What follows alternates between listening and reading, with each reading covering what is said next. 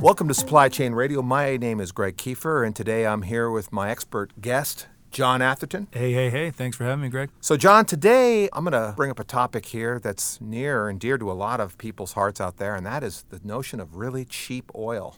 Ooh, good topic. You know, I mean, it's, isn't it great when you go to the gas station and it doesn't cost you but half the price it did a year ago to fill your car up, right? Yeah, I was just there this morning. My Toyota Prius. It was like 202 a gallon. It yeah, was it's fantastic. incredible. Incredible. So, this is supply chain radio. You know, certainly oil, fuel, energy has a big impact on the supply chain. You know, I think probably one obvious one is just the cost of fuel and, in transportation costs. And wh- what's your take on that? Yeah, I mean, that's probably one of the most obvious ones, right? The cost of fuel in the ocean freight world, sometimes known as bunker, right? Obviously, these ships and planes and trucks all take a huge amount of fuel to propel themselves around the, the regions and the continents. But there are other forms of inputs that require huge amounts of energy in the supply chain. You know, probably the next most obvious is manufacturing. And so companies that either build or outsource their manufacturing plants, of course, consumed a ton of energy to make all the, the goods that we know about, you know, shirts and electronics. And so those are two of the, the major inputs and considerations. And so as a result, with this drop in the price of oil and resulting energy, you know, it has an impact. Now, you know, companies need to make a choice whether to take advantage of that or, or how they might shift their operations as a result. Right, right. Well, I would think, I mean, one thing maybe that is under consideration would be bringing manufacturing back from Asia to say Europe or North America, right? I mean, energy is cheap here, a very favorable political climate to do it. I mean, I've heard of stories about, you know, factories being built and getting tax waivers and all sorts of crazy things for jobs. You know, what's your thought on that? Are you seeing any of that out there, or have you heard anything about that? Yeah, yeah, certainly we are seeing that in the field. You know, sometimes our customers and the press refers to this as nearshoring or reshoring in some cases.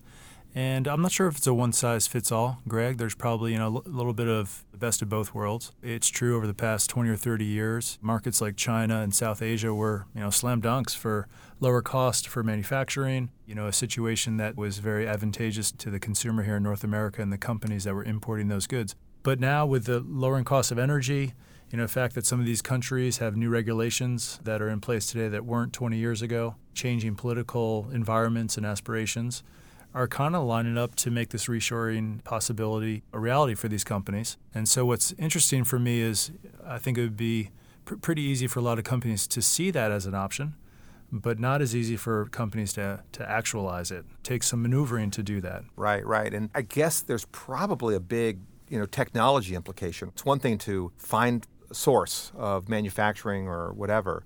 But then technologically, you need to be able to manage that and to deal with your supply chain in general. And with cloud and new systems where it's a little more plug and play than the old days where a lot of stuff was hardwired, is it easier? Because companies made the giant leap across the ocean, you know, in the 90s and have gotten good at that, but now moving things around is a little easier than it was, say, in 1995. Yeah, yeah. In some cases, that, that will be true. You know, there are companies that have moved to the next level of technology and moved away from hardwired connections with their suppliers using, you know, traditional EDI channels and, and pathways, instead moving that technology to the cloud and a shared infrastructure, especially with the complications around distance and going halfway across the world. That being said, I still see these big companies, and you'd be familiar with their brand names today, that never made that transition.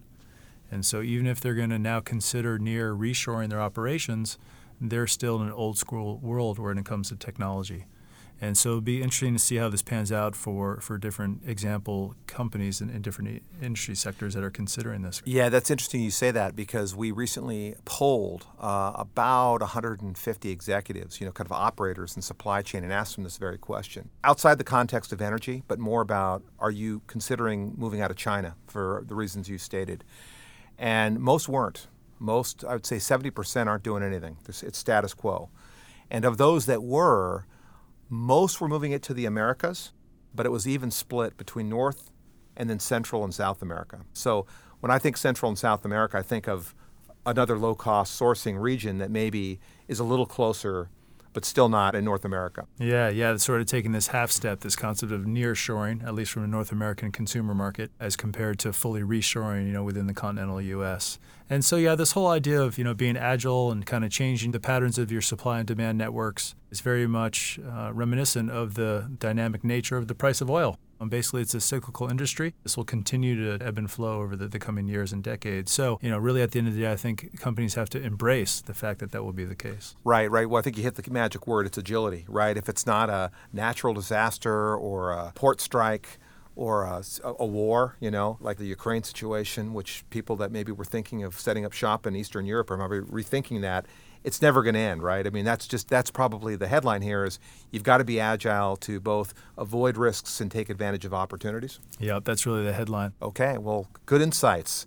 And uh, let's let's just hope the fracking craze continues because I like two dollar gas. Two dollar gas in my Prius. That's right. And you got the Prius. You probably don't need it. You should go buy yourself a suburban or something.